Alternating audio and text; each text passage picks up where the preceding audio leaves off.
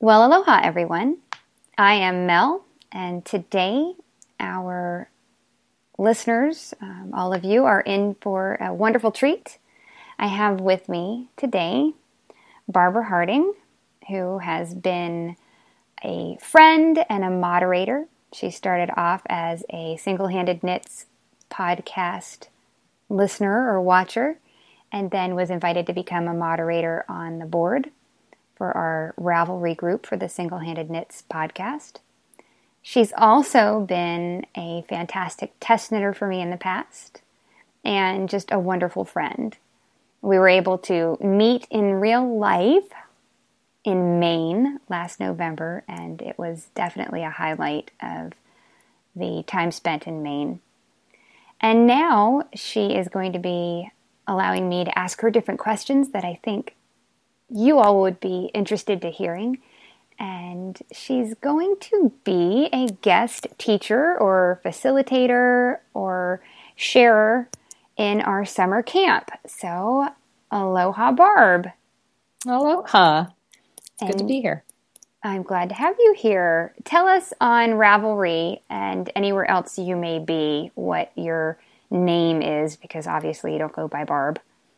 No, my Ravelry name and Instagram, I don't really Twitter or tweet, is NMLNut. If you say it fast, it comes out animal nut, because I am an animal nut. Nuts for animals. Oh, good. So people will be able to plug in with you. And you are on Instagram, right? Yeah. Yep. That's my favorite, I think, out of all the different social mediums. Yeah. I love seeing pictures of what other people are doing. Yeah. All right. Well, let's hop into it. I've got 5 questions for you that I am excited to ask and listen to your answers to. So are you ready? I'm ready. Let's go. What is your first memory of doing your craft? Well, probably the first craft I remember doing, and my favorite craft still, is probably knitting. And I'm the youngest of 4 kids. My older sisters are significantly older. One's 11 years older, and so I always wanted to do what they were doing. My mom was a knitter, so I remember being about 4 years old, and my sister was making a quilt where... in those days, in the olden days, you could go to Woolworths and buy 100% wool, worsted weight yarn in all different colors. So she would go, she'd take me up to the store and we'd buy different colors, and then we'd split the skeins. And her idea was to cast on about 30 stitches, a garter stitch square, sew all these different colors together for an afghan. So I thought that was the coolest ever, and I remember sitting next to my mom, who was teaching me how to knit. She cast on for me, and then I would sit next to her and knit, and I remember the orange yarn, and she always made me sit there until I finished a row, and sometimes, you know, for a 4-year-old, 30 stitches is a very long row, and she'd make me sit there till I finished the row. So I got bored, and I remember slipping all the stitches to the other needle, so I didn't have to knit them, so I just would slip them all to the right needle, and I just was so amazed that she knew I didn't knit those stitches. She was some kind of magic wizard. I don't know how she knew that. So. Oh, my goodness. Did you ever complete one of those afghans like your sister? Well, actually... just last month, I was going through all my stuff, and, you know, as most fiber people have a lot of stuff, and I found all the squares in a bag in my closet. So I got them all out and I washed them all, and I'm actually gonna put it together. I still have that original orange square. Oh my goodness! My first knitting project. So I'm gonna make that this year is my goal. I don't know if I'm gonna crochet them together, or probably crochet them with like just a black worsted weight or something like that. Well, since you've shared it with us, I'm going to have to beg off on a picture when you get a moment to take a picture of that, and I can post it so everybody can see these little strips. Not the finished object, just the object in pieces. I don't know about you, but I always feel better when I see people with these long projects that they have yet to do. But since you were 4, you've been doing that. Yeah, it's about 50 years now or so. The longest running project ever. Okay, so with that as a project, and kind of keeping those projects in mind, I'm going to ask another question to you about what has been your biggest delight within your craft, and why does it stand out to you?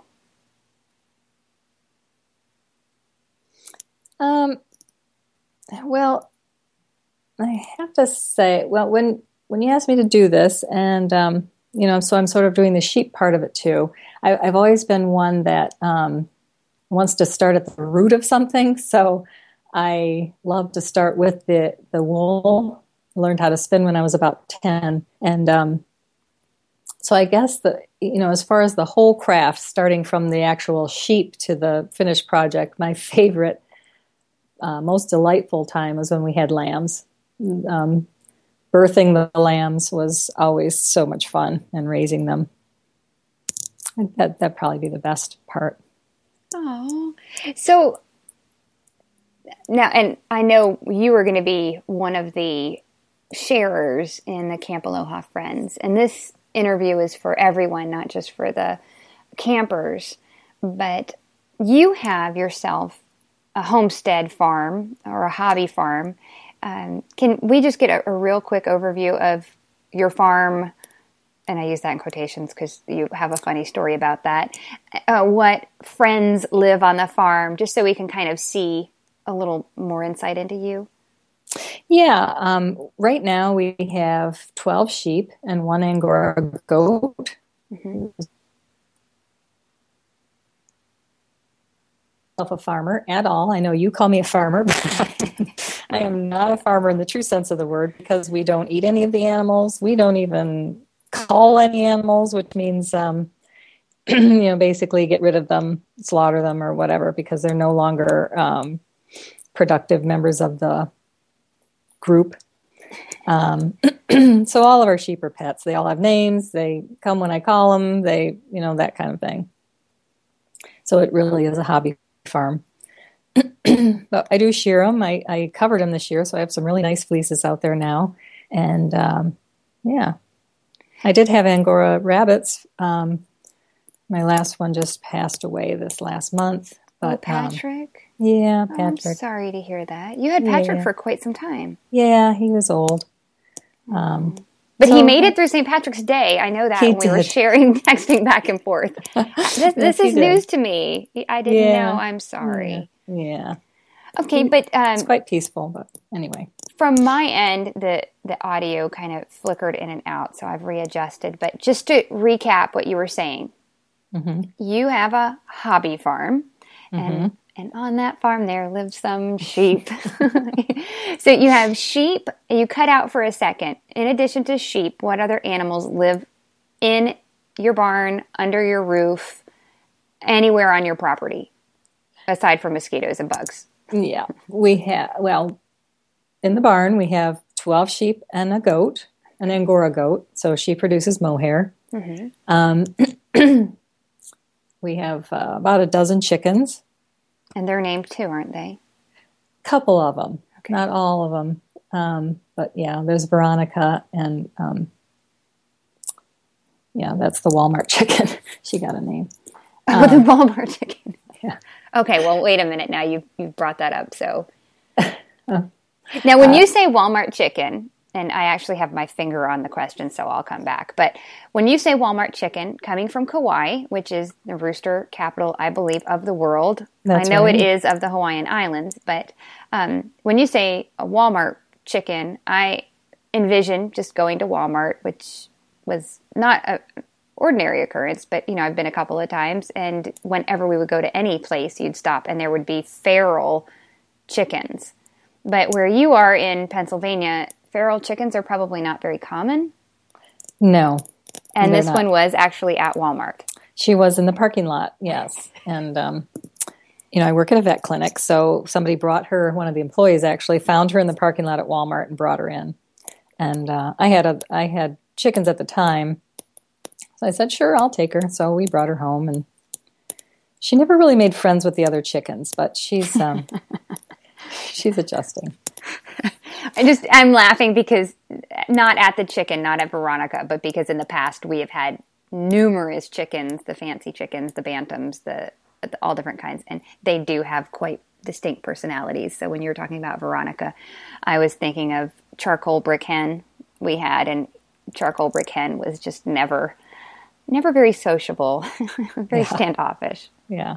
Okay, so we have chicken, we have sheep, we have a goat. Yep, barn cats. Yeah, we have some barn cats that are really, you know, they eat the fanciest food ever. So they're kind of pampered barn cats. And you have Ella, who is a German Shepherd. Yep, she's a black German Shepherd. We have several indoor cats, and we have a lovebird. Just one? Just one lovebird, yeah. Well, I guess I shouldn't say just one. You have one, because it sounds like that's a long list of critters. Yeah, she loves us. So within your craft, you were talking about how much fun it is to see the sheep being born and raising them and taking care of them. And that was something you did as a young child, it sounds like, or is this just in adulthood, or have you always been around animals? No, this is just in adulthood. I have a warning to all people who have children who love animals. Mm-hmm. I would advise you to get them an animal, because growing up, I had to beg for a gerbil, and that's the only animal we had. We had a dog when I was a young girl, and then she died when I was 11, and I had to beg for this gerbil. And when you deny a child that loves animals, they sort of go crazy after a while. And then, so if you have a kid that loves animals, you should get them an animal. And now Barb is... to prevent later on them going out of control. Barb is talking to you, dear listeners, but she's also saying this because privy to a conversation before this interview, I shared with her that my husband and daughter had stopped by the animal shelter and wanted to become cat people. And Barb is pro cat adoption. So anyways, well, I know personally I have been gifted something by you. They were the Bella Mitts, and they are beautiful. And I am going to insert on the blog a photo of them. People who have watched the podcast have seen me show them off, and I love them. They were knit by you, spun by you, and working backwards. They were a blend of fibers from you, right? Right. There's a little bit of Patrick, the Angora rabbit, who just passed away. There's a little bit of Opal, the Angora goat, and there's a little bit of Sweetie, who is a Corriedale sheep. Well, and this is kind of getting off on a little tangent other than the 5 questions, but because it's so interesting, can you explain for a lot of us who go out to a local yarn shop and buy yarn, or we online shop and have never had the luxury or the blessing or the joy, the satisfaction that comes from having these different critters, bringing them together. Can you tell us what it's like from the start to the finish of making that skein or skeins, however many it took to make that in order to knit with it? Can you just share a little bit of insight on what that looks like? Well, you mean as far from the shearing? Well, I mean, okay, so you're starting off with nothing. Like there is no skein. You have these little animals.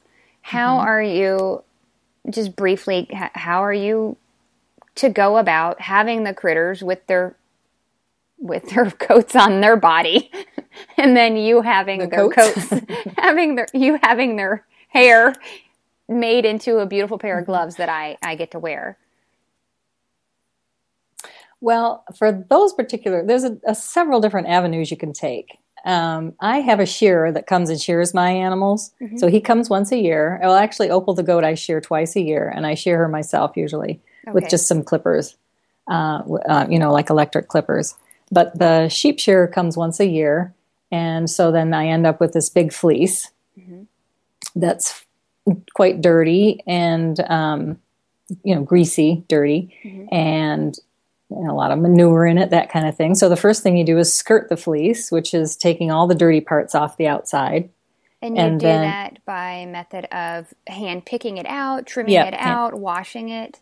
Hand picking it out. Okay. So that's skirting the fleece. Okay. And it's just taking the big chunks out by hand. And then you wash the fleece. And there's, if you go online, there's about a zillion different ways that people will recommend washing fleeces. Okay. Different temperature waters and all different kinds of ways. So you wash the fleece. Okay. Then you card it. If you're doing it all by hand, you card it. There's drum carders, there's hand carders, and that just means straightening the fibers, basically. And if you have hand spinners out there, they'll know there's worsted ways to prep the fiber or woolen ways, things like that. Then you spin it. And I think the mitts were a 3-ply and then knit.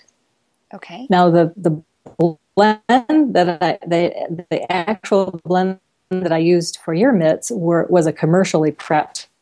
So what I did was I measured about 33% wool, 33% mohair, 33%, I think, Angora rabbit.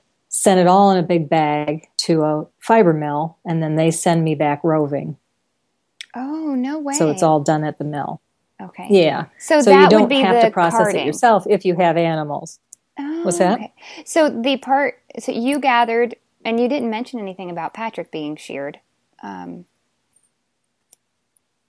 And there's this pregnant pause. She's probably thinking, oh my gosh, does Mel think we have to hire somebody to come buzz cut the rabbit? No, for that, is that simply just collecting hair that I guess the rabbit may molt, or do you brush the hair specifically at certain times? Is there a... actually, yeah, the rabbits have to be done about every 3 months. Now, I had, I don't have any rabbits right now, but when I had rabbits, there's different breeds of Angora rabbits. Mm-hmm. I had German, which are a very large Angora rabbit. There's also English and French, and then there's several crosses. I cut the fleece off of him. I used little scissors and cut him off. It was pretty labor intensive. Sometimes they will molt. Mm-hmm. Especially the English and the French, they'll molt, and then you can pluck it out. But my rabbits, I always just cut them, and I did it about every 3 months. Okay, and so after you've collected rabbit, goat, and sheep fleeces, the part when you sent it over professionally to have that done, that is that still you needed to skirt it and then wash it, or do you send it as is to the mill and they take care of all steps until it comes back to you as a roving? You can do it either way. Depends on the mill. Mm-hmm. Like with wool, you can send it as a raw fleece and they'll wash it and process it there. They do everything. You just send it off. The more you send them, like if I don't skirt it before I send it, it's going to cost me more because I sent all this stuff that can't be processed anyway. Mm-hmm. They usually do it by weight. With the Angora, you don't have to wash it before you spin it. There's no lanolin in it, so you can spin it right off the rabbit. Huh. And same with the mohair. It's not as, I mean, they live out in the pasture, so that it's dirty, but it's not greasy not as greasy as wool. Okay. And so it came back to you, you spun it, and then you knit with it. Mm-hmm. Yep. Oh, wow. Yes, and I have them, and I love them, and I actually slept in the mitts in Maine. I love them. It was a little chilly up there. It was chilly indoors and outdoors, and bless the wonderful woman who was my roommate. She was so sweet, and yes. But I love the mitts, and it's very interesting to hear how that is. And when you're done, it must be a different type of satisfaction that comes from completing a project, knowing that you didn't just create something, but you learned something different from it. And yeah, you're very fortunate to be able to have that. I like starting with the raw materials. The only disadvantage, I think, is well, there's more than one disadvantage, I guess, but I have white sheep. All my sheep are white. You can get colored sheep, well, not green and purple and stuff. So when you spin, it's all white. So I do some dyeing, but I'm not a dyer. That's not my forte. I like to do it, but I don't have a good color sense, I don't think. And when you look online and you see all these beautiful yarns that are all these different colors and, you know, just put it this way, I have a big stash. And it's not all hand-spun. Oh, no, no, I can imagine. I think I saw you shopping when we were in Maine. Yeah. Okay, well, this, and I've asked them out of order than what I had jotted down just because it seemed to flow better this way. So you've been talking about your biggest delight within your craft and why it stood out to you. But what ways do seemingly non-related things in life contribute to your creativity?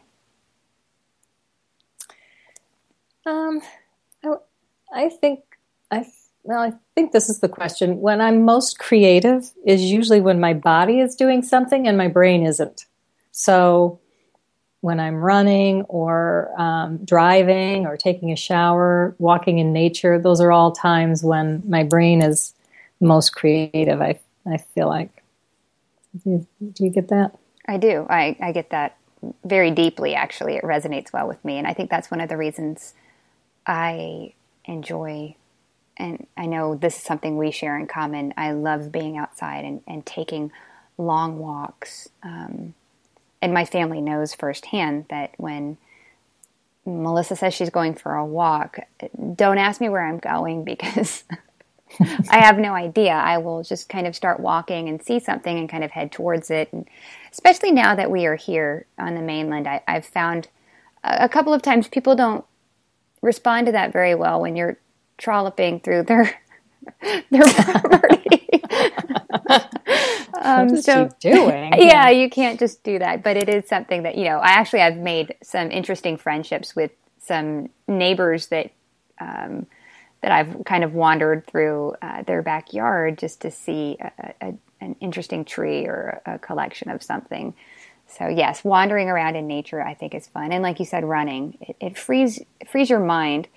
But what are some sources that you've been inspired by to create a specific project? Oh, you. Me. You inspire me. Yeah.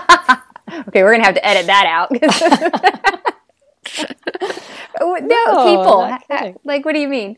And I'm not asking, like, for me. I'm just wondering, like, I guess people do inspire you. And have you been inspired specifically to create a specific project because someone else has done it? Oh, all the time. All the time. This is like a cursing and a blessing type of thing, or a curse and a blessing. Blessing and a curse. Anything that somebody shows me, I tend to get interested in. So it can be anything. I mean, it's like auto mechanics practically, you know. Mm-hmm. So any kind of project that I see, like when I go, you know, at the Maine retreat, mm-hmm. anything anybody's working on, I want to do that. So it's anytime I listen to your podcast, like, I'm putting that in my queue. You know? So now you knit Piper's Journey. I always want to do what anybody else is doing. Yeah, I did. Now I knit like 3 or 4 of them. That's the one I will say that I love seeing people's Piper's Journeys. Auntie Paula's, she's my hero. I just love her. Or she's my heroine. Yeah. What was really fun is when we did, I think that was my very first KAL that I did on the podcast was Auntie Paula's Journey. Or no, Piper's Journey. And having so many people make their own and meeting people that show me theirs that they did and to see all the different ways. It's fun to see the diversity of personalities in the same pattern. Yeah, yep. And you really see that in the Magic Cake Ruffle Shawl. Oh my goodness, really cool. Yes. I love that thing. Yes, I'm still knitting mine. Are you done with yours? I'm on the bind off. Are you really? Yeah, I think I can bind it off today. No, don't. Please don't. Why don't you wait till Maine? Okay, so since we had some positive things, I'm going to ask a touchy question, but I'd like to not dwell in the negative spot with it, even though, well, you'll see what I mean. What has been the biggest heartbreak or setback that you've had in knitting or spinning or even with creating from source, because you have these sweet little animals that you're raising to cut their fleece. So actually, yeah, let's dwell there for a second. Have you ever been so excited about getting a fleece and maybe there was a setback or something that didn't work out with that, and what you learned from that setback and how you moved on to maybe continue? Have you ever had a negative experience with? Yeah, last year the fleeces were very dirty. And I don't know if my sheep are just pigs, or it just seemed like last year in particular, they would take a piece of hay. I have a hay feeder that is designed to feed toward the ground so that they don't have to reach up to get it, so the hay doesn't get on their backs. Mm-hmm. I don't want the hay down in the fleece. So they would grab a mouthful of hay and then put their mouths over top of their neighbor and chew while the hay is falling out of their mouths. They were like pigs. So the fleeces were very disappointing last year. Had a lot of hay, a lot of vegetative matter in them, and that was disappointing. So this year I bought, they're called sheep sheets or covers, and I covered them all. Oh, you didn't knit each one their own? No. No, I did not. They sound like kids in snowsuits when they walked next to each other, because they had that little, shoo, shoo, shoo. Oh, yes, I remember that. That's really kind of funny. But anyway, and then when their fleeces got bigger, they looked like puffed, they were real puffy looking. It was kind of funny. Anyway, I just had them sheared a couple weeks ago, and the fleeces are gorgeous. So that was a positive coming out of a negative. Yeah. Were you able to, though, I know you said they were dirty from last year. So when they are really dirty, mm-hmm. and have a lot of vegetative matter in them, I know I've bought yarn before at functions that are locally sourced, and there is a lot of vegetation in the spun skein, but it's kind of interesting to me. I have no idea how deeply dirty mm-hmm. these ones that you had are, but is there a way that you can reclaim them, or do you just have to say, ay, de me, they're just, it's a learning experience, chalk it up? Is there a limit to how much times you can wash them before they? Well, you can't wash it out. The vegetative matter, usually you can't wash out. You have to pick it out. Oh. Or if you comb the fleece with combs, with wool combs, then you can get it out a little bit more, but there is a lot of waste. Mm. So it's not ideal. It's a lot of labor for not much product.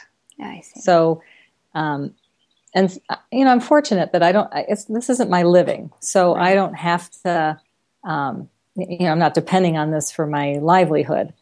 So I have 12 sheep. There's no way I can spin 12 fleeces in a year. I just don't have time. So I have the luxury of being able to not, to waste it, basically. Yeah. Well, you actually share it, too. Fleeces I still have up in the barn, and if you want one. When we come to visit this summer. Yes, I give a lot of them away. I belong to a local spinning guild, so yeah. You can take 12 of them home with you. The 12-piece fleece. You actually share fleece. Bring a trailer. Yeah. Just move in. You have sheep fleece that you are sharing with the campers that bought the suitcases in Camp Aloha Friends. They each got a little bit from the different. Yes. Samuel donated, right? Yeah, all of them did. I took a little bit of everybody's. And they were all last year's fleece. So those samples are dirtier than this year's fleece. Oh. So you learned sorry, everybody. You got my the rejects. Well, I have a couple of them. I took good pictures of, so maybe I'll put little pictures in so people can see the fleece that you sent me. Okay, so and actually, it's, oh, go ahead. It's good to see. You know, if you're going to go, if you don't have sheep, but you're a spinner and you want to start with a fleece, you can go to fleece sales, and you need to know what to look for. So you want to make sure that there is not a lot of vegetative matter in the fleece that you're going to buy, and you want to make sure that there's not a lot of second cuts where the shearer has gone over one spot and then goes over it again. So you have very short fibers in there. You want to make sure that there's not that in the fleece that you buy, if you're going to buy a fleece to process it yourself, which is fun to do. Oh, yeah. You sent me long before Camp Aloha Friends, which actually got the juices flowing, when we had just moved to Kekaha. You sent me a box of some from Sweetie and Opal, and I don't know if Samuel's was in there, but you remember you sent me a variety, and I did get some from Patrick. You gave me a little bit of Patrick's. Mm-hmm. Yes, and so that was a lot of fun to play with it and actually feel it's the lanolin that makes it that kind of creamy feel to it, or oily, or yep. I like oily, that, yep. And I like the smell. I remember it being very pungent's probably going to give off the wrong connotation because most people think pungent is bad, but it was very pungent. It just remarkable how when you open it, it's very strong, but not. It wasn't strong in a way I was like, ugh, you know, walking in somewhere where it's curdled milk. It was a very, as soon as you smell it, it evokes. You think sheep, you think outside, you think being very close to nature, and so I cherish them. I don't know if I'll ever actually spin with them because I love them, and I keep them in Ziploc bags so that way I can get my sheep fix. Everybody. Lot more. So, okay, well, we're going to wrap up with one last question. And as knitters and spinners and crafters, very possibly the person who is listening to this, their hands are in motion and doing things. They are keeping busy, and our hands are our tools. And so I am wondering, what do your hands find themselves doing on a typical work day? Whatever that typical day would be, whether it's working at home on the farm, which I know you put in quotation marks, I consider you. I just picture you in the morning with the pitchfork out there. Just and I know you have to get up every day to tend to the animals before going off to work. So just a snapshot of, you know, every couple of hours from the moment you hit the floor running to a couple of different things that stand out in the day. What are some things that you find your hands doing?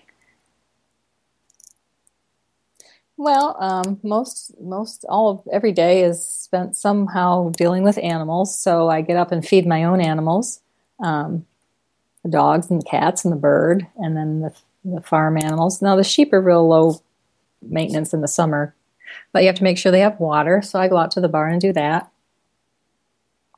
And then my job at work, I'm a veterinarian. So, and my job at work is all I do is small animal surgery. So I go in and basically I'm still working with animals, doing whatever surgery they need done. A lot of them are spays and castrations. There's also cystotomies and, you know, without being too technical, I guess, bladder surgery or tumor removals. A lot of times dogs will eat stuff they shouldn't eat, so they have to go in and take it out, that kind of thing. And then I'll come home, and I usually knit in the afternoon, have tea, have a cup of tea and knit. So my hands are usually moving most of the day. Okay. Make dinner for my family and knit some more.